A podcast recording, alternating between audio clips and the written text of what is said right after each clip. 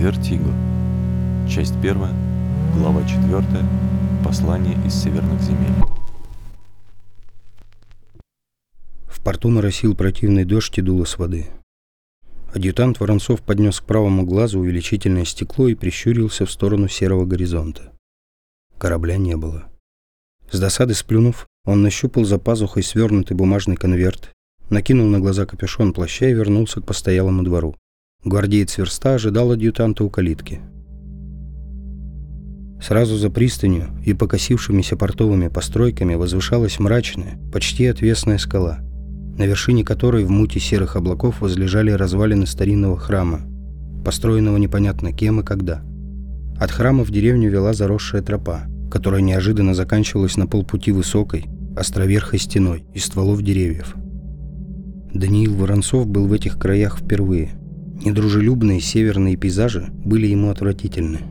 Особенно неприятной оказалась ночная поездка верхом вблизи этих развалин. Смутную тревогу, возникшую у него в груди при виде громадных серых камней, он объяснил самому себе усталостью. Убедить же себя в том, что это единственная причина его внезапного беспокойства, он так и не смог.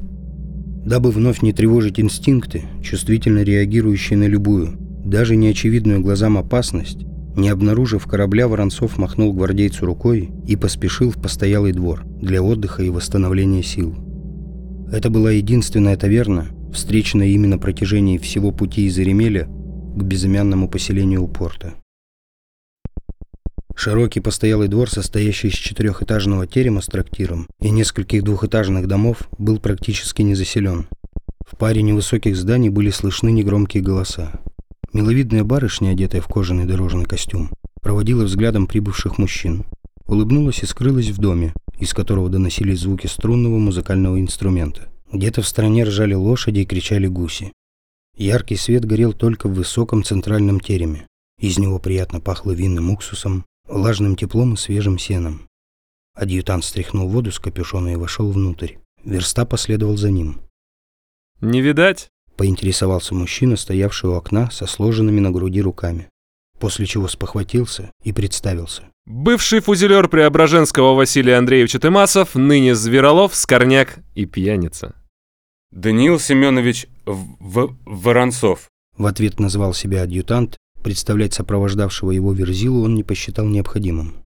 Если до конца прилива судно не появится, оставайтесь на ночлег тут, это, разумеется, не московские номера, но постель без насекомых, еда сносная, а браги и вина без меры. Продолжил беседу новый знакомый и почему-то усмехнулся. Да и нет в этих местах ни одной таверны более. В связи именно с этим об... обстоятельством, полагаю, у меня не так уж и много альтернатив. Видимо, я вынужден буду последовать вашему совету, сударь. Устало улыбнулся адъютант. Повесив плащ, он кивком подозвал к себе хозяина постоялого двора и присел за стол у винного серванта. Верста уселся за стол для прислуги. «Разрешите предложить вам партию в четыре короля?» «Хм, с превеликим удовольствием увожу столь почтенного путника, вынужденного прозябать в этом Меркурием забытом месте». Неприятно улыбнулся Василий Атамасов и сел напротив. «Даниил Семенович, вы изволите остановиться у нас?» Спросил подошедший хозяин таверны, как показалось Воронцову с испугом. «Именно так. Как вам стало известно, мы еще не лишились надежды покинуть ваши берега сегодня. Но погода в здешних краях явно не благоприятствует морской навигации. Так что велика вероятность, что судно прибудет завтра, в крайнем случае послезавтра. Мы создадим вам весьма немного хлопот, любезный. Простые номера, хорошие книги, свечи и плотный завтрак. Вот решительно все, что нам необходимо. Все непременно, Даниил Семенович. Пока вы изволите расслабить тело и дух за партией, все уже будет надлежащим образом подготовлено. Ваша комната на четвертом этаже, а для вашего попутчика в соседнем тереме. Позвольте вашу сумку и плащ. Б Благодарю вас, но жить мы должны в соседних комнатах. Адъютант недоверчиво подвинул ногой сумку и, отвернувшись, посмотрел в окно. За окном стало темнее. Усилился дождь. Бурлила темная вода, перехлестываясь через перила пристани. От ветра метался в стороны черно-желтый флаг, закрепленный на дозорной площадке портовой башни.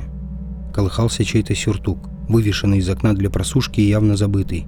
Смерчем кружились мокрые ржавые листья, перемешанные с грязной соломой. На башню суетливо поднялся Дневальный и одной рукой придерживая треугольную шапку, другой указывал в сторону бухты.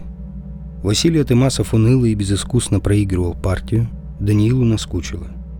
А что это за руины на скале, мимо коих я давеча проезжал по пути в порт? Атымасов сделал вид, что вопроса не расслышал и поспешно проиграл еще два круга и двух королей. Внимательно следящая за разговорами мужчин в ожидании указаний, темноволосая красавица, работница постоялого двора, опустила глаза и удалилась в дальний угол таверны. А вы по какому делу в наши мрачные края? Коли это не государственная тайна, поведали бы. У нас, знаете ли, никаких событий давно не происходит. Все дни однообразны, а круг общения не сменяем. Я государя Цезаря Петра Алексеевича по поручительству имею. Державные представлять интересы для заложения основ торговли к корабельным лесом древесиной. Тик, дуб, сосна. Инспектировал в гарде Еремеле качество дерева, изучал условия торговых соглашений, поставочные накладные. Ныне мой маршрут окончен. Дождусь судна и с ветерком по белым морям, да по реке Мгле, до полноводной Северной Двины, а там уж и в Москву. Вы верно упустили мой вопрос. Я интересовался у вас о развалинах, что на вершине скалы. Да-да-да. Агапери, милая, будь добра, принеси нам еще кувшин брашки. И еды. Путники проголодались с дороги, не иначе. Благодарю за беспокойство. Мы действительно голодны. В глазах Даниила появился азарт. Он никогда не пасовал перед препятствиями. Напротив, любое сопротивление вызывало в нем воодушевление и страсть. Угасали они только в момент, когда он добивался своего. К поиску подхода, необходимого для решения задачи, он подходил как ловкий игрок – Достижение результата становилось для него навязчивой идеей, отмахнуться от которой становилось решительно невозможно. «Сдается мне, вы либо избегаете расспросов, либо имеете дефекты слуха». Атымасов смутился. Не отыскав слов возражения, он молча опустил глаза. «Не означает ли ваше молчание, что сие строение является неким секретом?» «Нет, нет, ни в коем мере это не секрет. Всему свое время, не более того. Скоро сами все узнаете. Вы меня очень мило интригуете, уважаемый. Допотопные загадки и тайны – мои наипервейшие страсти. В той мере, в кое они не мешают государевой службе, разумеется. Хм, ну извольте. До войны и потопа здесь огромный торговый гард располагался, пограничный между метрополией и варварами. На дне бухты лежат его руины. А построен тот великий гард был в незапамятные времена. Бухта эта от взрыва чудовищной силы образовалась, когда крылатые люди по воле богов бросали с небес фосфорные шары и другие оружия. Точно на том месте, где нынче пришвартовываются корабли, стоял высоченный дворец. И два раза в год торговцы со всего света съезжались сюда и решали насущные вопросы мировой торговли на общих собраниях в главном зале того дворца. Но теперь это лишь история. Кто знает, что в ней правда, а что вымысел. И чего же таинственного в вашем рассказе, сударь? Даниил принялся заново раздавать карты после очередного проигрыша его партнера по игре. Подобные истории повсеместно услышать можно. Во всех краях, коих коснулась война. Хм, а самое таинственное еще впереди. Загадочно улыбнулся Василий и принял свои карты. Агапери принесла высокий кувшин браги, сладко пахнущий медом и северными луговыми травами. Три крынки, ломти сыра на блюде, шмат жирного, еще шкварчащего мяса и амарантовые лепешки. Зверолов от мяса на отрез отказался. Как показалось адъютанту, презрительно. Верста ограничился брагой и сыром. Поставив на столы снеки и отойдя на несколько шагов от гостей, Служанка задумчиво остановилась, обернулась и посмотрела на адъютанта с тревогой, и в то же время с некоторой злостью. Даниил заметил взгляд девушки, но виду не подал. Странное место, эти северные земли. Вот и миряне здесь проживают своеобразные, недоброжелательные. Но это не страшно, с этим можно смириться. Опасность уже позади. Погони, видимо, чудесным образом удалось избежать. Осталось дождаться корабля, и скоро эти жуткие земли со всеми их несуразицами останутся позади. Всего лишь дождаться корабля. У него в руках письмо плененного государя московицкой державы, истинного царя. Воронцов своей жизнью поклялся, что доставит герцогу Гаторбскому эту судьбоносную бумагу для оглашения в Верховном Тайном Совете. И клятвы своей не нарушит, что бы ни произошло. Во имя столь благой цели Даниил самолично готов возглавить экспедицию по высвобождению государя Петра Алексеевича из плена князей Севера, когда на то будет воля Совета. Это дело чести, это долг, это деяние, угодное богам. А перетерпеть омерзительные сырые холода, черствых мрачных людей и их таинственные басни — это пустяки. Это ничтожная сложность перед величественностью миссии. Выжившие, осев по ущельям и пещерам в горных хребтах, долго ждали помощи от городов-побратимов из торгового союза. Но помощи не было. Продолжал повествование Василий, не обращая внимания на рассеянно смотрящего в окно Даниила, погруженного в свои мысли. Страшное стало быть было время. Воздух стал убийственно морозным, начался голод, люди гибли ежедневно, и ни у кого не было сил предать их тела огню. Именно тогда и пожаловали в наши края они. Они? Очнулся Даниил и откусил сочного, чудно приготовленного мяса, подобного которому пробовать ему не доводилось. До сих времен от них ни покоя, ни житья нет. О ком это вы? Мы их зовем лешами. Или болотичами. Раздался грохот разбившегося об пол кувшина. Теплая брага растеклась по дощатому полу. Агапери стояла у осколков с нескрываемой злостью смотрела на Атимасова. Тот, сконфузившись, торопливо привстал и откланялся. Прошу меня простить. Заболтался я тут с вами, пора уж и делом заняться. За сим разрешите оставить вас. Множественно благодарю за интересную игру, приятного вам отдыха и, и скорейшего возвращения в родные края. Чрезмерно буду рад увидеть вас вновь. А что... А что за дела у вас ночью, позвольте узнать? Может, наша помощь была бы вам полезна? Зверолов, очередной раз сделав вид, что вопроса не услышал, небрежно изобразил в версте прощальный жест рукой, хлопнул дверью и скрылся на улице. «Неуклюжая разява!» Вернулся из-за дворок хозяин таверны. «Нет тебе, шельма, ни ловкости, ни расторопности! По что я вообще тебе на хозяйстве держу, лисью дочь?» Девушка, спохватившись, принялась собирать осколки, время от времени бросая пугливые взгляды на постояльцев. Хозяин таверны с гримасой злости на лице стоял подле нее и шипел, как гусь. Сочтя, что девушка прибирается недостаточно быстро, он замахнулся рукой для удара. Но ударить не смог. Огромная лапа обхватила его шею. Стремительный верста в мгновении, подкравшийся сзади, прижал его к себе и держал, как мечущегося котенка. На едва заметный кивок головы Даниила солдат ответил также молниеносно. Он отпустил продолжавшего что-то фыркать хозяина таверны, но отходить от него не стал. «Прошу извинить! Прошу извинить, добрые люди, за эту оказию!» Хозяин таверны жестом приказал Агапери покинуть зал и проследовал за ней. «Смотри мне! Будешь мне перечить? Отдам в следующий раз тебя!» Раздался его голос из соседнего помещения. Ответом была тишина и, как показалось Воронцову, всхлипывание. Очаровательное место. Милые люди, не находишь? Спросил Даниил спутника. И, не дожидаясь ответа, кивнул ему, приглашая присесть за его столик. А сам откинулся на неудобном стуле. В следующий раз воздержись от самовольных поступков. Нас их внутренние дрязги никоим образом не касаются. Мы перед герцогом обязательства имеем благополучно исполнить его приказания. А для надлежащего его исполнения необходимо избегать разного рода опасностей, если имеется возможность их избежать. Впредь, без моего сигнала, никаких действий не совершать. Хоть сами лешие нам на головы сыпаться начнут. Верста кивнул. Останемся в этой богами забытой таверне с ее великолепной снедью и дрянным гостеприимством, пока корабль не прибудет. За ограду, без моего дозволения, не выходить. С местными в какие-либо разговоры не вступать. Истории они травят бесспорно чудесные, но мы с тобой на службе. Письмо, что мы везем, бесценно. Ты и сам знаешь. На кону судьба всей державы. Даже Навь не должна нас остановить.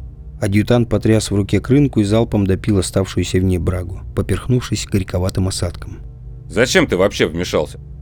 Она слабая и красивая. Эко невидаль. Она работает на него, а значит получать тумаки за оплошность есть изнанка ее службы. Учти на будущее, не следует оказывать помощь тому, кто тебя об этом не просит. Ты своим поступком, может быть, навредил ей сильнее, чем выручил. Даниил посмотрел на дно крынки и разочарованно поставил ее на стол. Но в одном ты прав. Она и впрямь хорошенькая. Может, увезем ее из этого омерзительного болотного царства? Будет твоей наложницей или служанкой. Даниил невесело улыбнулся и вновь посмотрел в окно. За окном была ночь. Ветер утих, но дождь продолжал моросить. У причала бились о волнорезы, привязанные на ночь рыбачьи лодки с треугольными, неоднократно латанными парусами. Размытым пятном светился в черном небе месяц. Мирно дремал на дозорной площадке дневальный, закрыв лицо шапкой. Корабля не было. Даниил встал из-за стола и направился к лестнице, велев версте следовать за ним. На четвертом этаже таверны располагались гостевые номера. Найдя свою комнату и указав версте на соседнюю, Даниил открыл дверь. Первое, на что обратил внимание адъютант, войдя в прихожую, это лежащий на полу лист бумаги. Воронцов поднял его и, развернув, прочитал написанное небрежным или торопливым почерком. Сегодняшней ночью не покидайте таверны, не расставайтесь с оружием, ничему не удивляйтесь и будьте бдительны. Да хранят вас боги. Верста, глянь. Не наша ли красавица оставил нам сие напутствие? Даниил протянул бумагу гвардейцу. Останешься спать в моей комнате. Ляжешь на полу в прихожей и будь начеку. Чем Вельзевел не шутит в этих богами забытых краях? Комната была небольшая и вполне уютная. За время службы адъютанту Воронцову приходилось проводить ночь и с гораздо меньшими удобствами. Низкая и твердая кровать была прилежно заправлена. Постельные принадлежности свежие и немного влажные. Стены пестрили слишком плотно развешанными картинами, иллюстрирующими суровую северную природу. В углу у кровати располагалась статуя обнаженной нимфы. В руках каменное изваяние держала газовую лампу, освещающую пространство голубоватым светом. В вазе на окне стояла россыпь разноцветных полевых цветов, одурманивающая какофония ароматов, которых делала душным воздух всего номера. Сумка адъютанта обнаружилась аккуратно повешенной в массивном вещевом шкафу. Вполне сносно. Жить в таких условиях несколько дней не затруднительно, не находишь? Если, конечно, переживем эту ночь. Переживем. Не впервой. Ответил тот и улегся на полу возле входной двери, положив под голову походный вещмешок, а возле лица заряженный пистолет. Через мгновение из прихожей раздался рык уснувшего солдата. Данилу было не до сна. Оставленное на бумаге послание, конечно, не могло быть чьей-то остротой, но особой тревожности по поводу его содержания адъютант не испытывал. Север – это край варваров, разбойников и прочих дикарей. Подобных людей Воронцов не страшился никогда. К тому же из письма следовало, что нахождение в таверне исключало опасность, а выходить отсюда в намерении адъютанта не входило.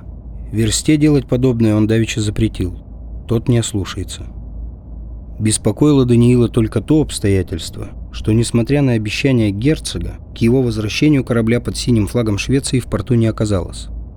Разумеется, водные маршруты, особенно через Северные моря, трудно предсказуемы, и случиться могло всякое. Но в то же время, осознавая неописуемую важность миссии Воронцова, Готорвский многократно удостоверился бы в точном исполнении его людьми своих обязательств по обеспечению нужд экспедиции.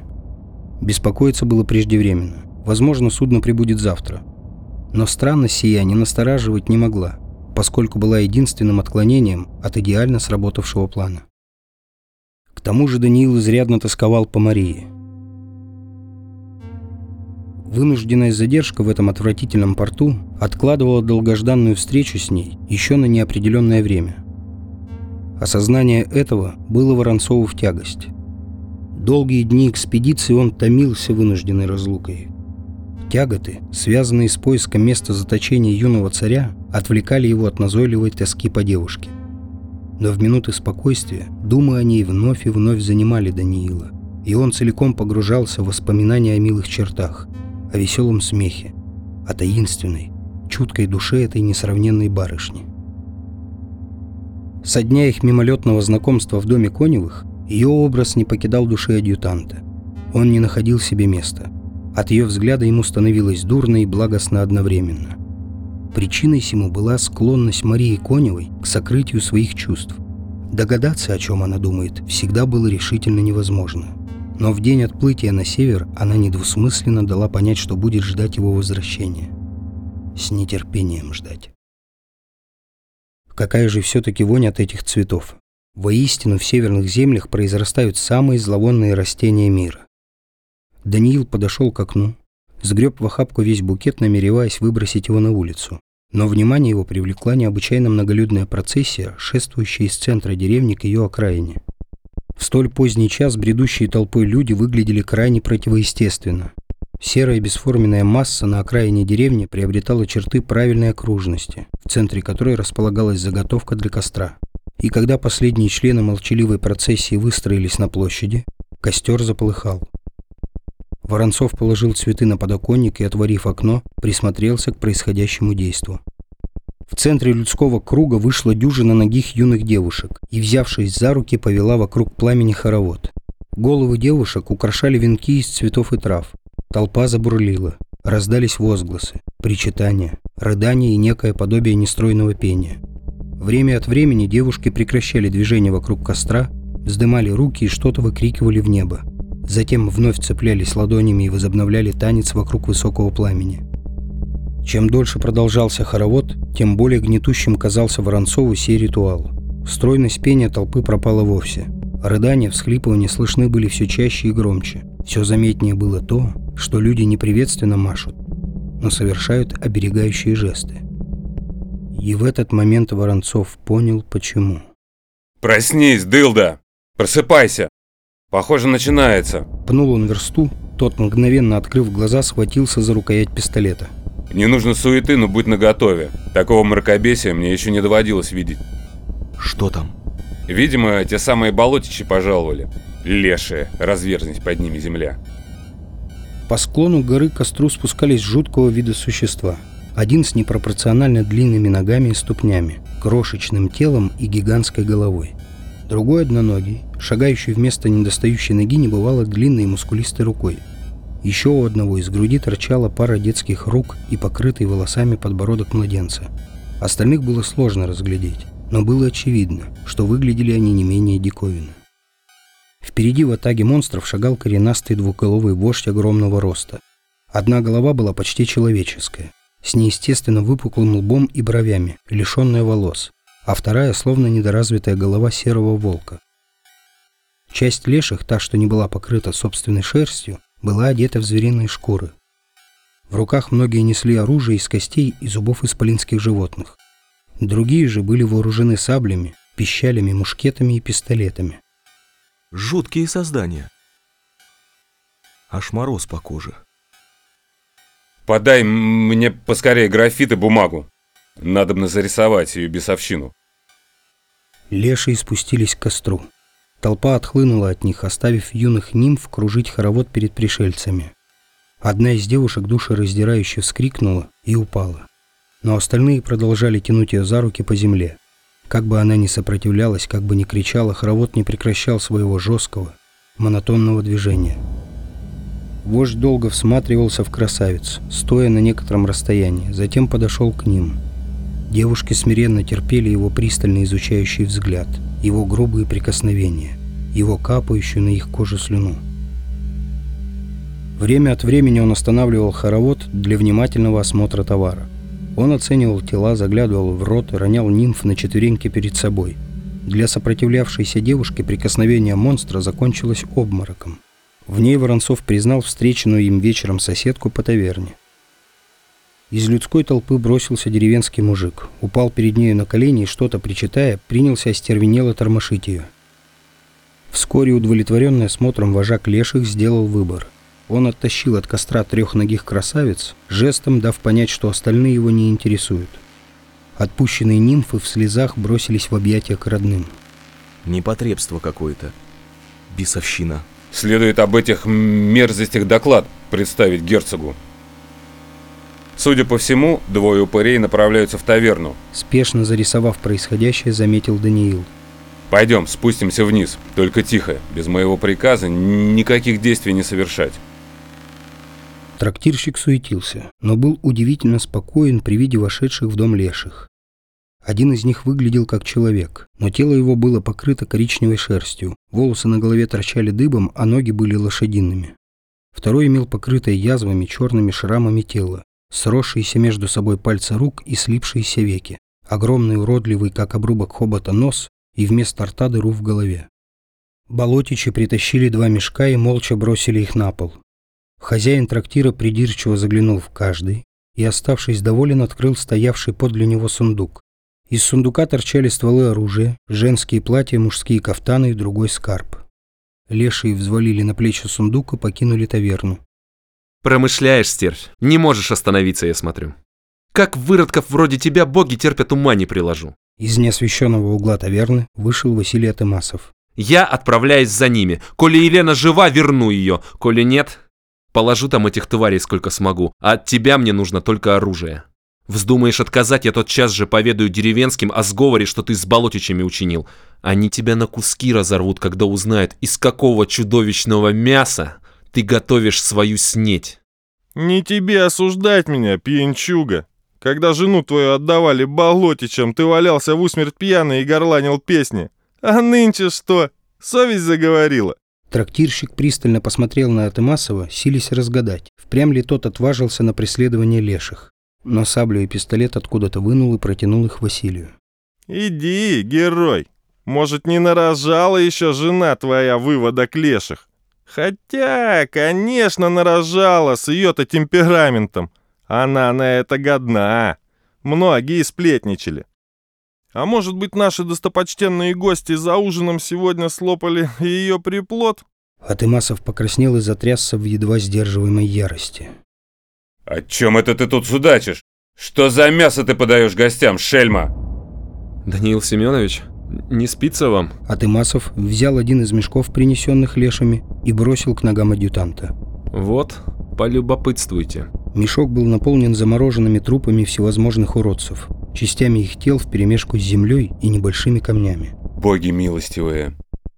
Ты не человек. Нет, ты не человек, ты бес в человечьем обличии. Воронцов вытащил пистолет и направил в голову трактирщика. Но Атымасов закрыл того своим телом. Не стреляйте, прошу вас! Он брат мой, пусть юродивый, но брат по крови. Прочь, Зверолов! Не то прострелю и тебя за то, что позволил мне вкусить сей мерзости. Смилуйтесь, сударь. Простите мою нерешительность. Выслушайте, как я вину свою, бесспорную, пред вами, способен загладить. Даниил ответил плевком в пол. За дверью таверны несколько болотичей. Леший, забрав дань, всегда оставляет дозор, дабы пресечь преследование. Они здесь будут до утра, одному мне с ними не справиться. Помогите мне прорваться, чтобы нагнать ушедших, а я отправлю вас в Москву. Вы отправите нас в Москву?